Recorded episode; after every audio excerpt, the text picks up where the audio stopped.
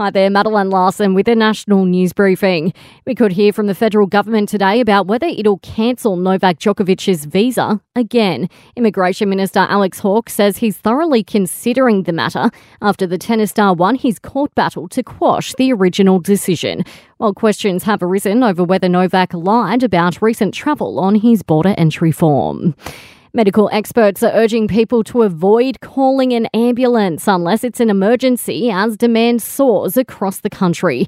Ambulance Victoria issued a code red alert yesterday, while services in New South Wales are also under extreme pressure.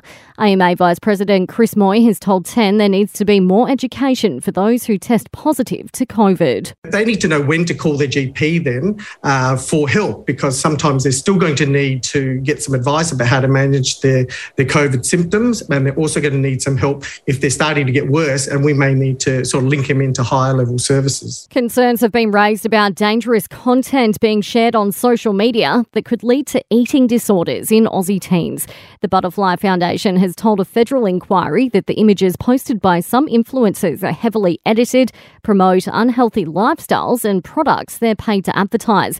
It's calling for a national inquiry into body image, similar to one undertaken in the UK. And the Northern Territory is bracing for Cyclone Tiffany, expected to make landfall sometime today.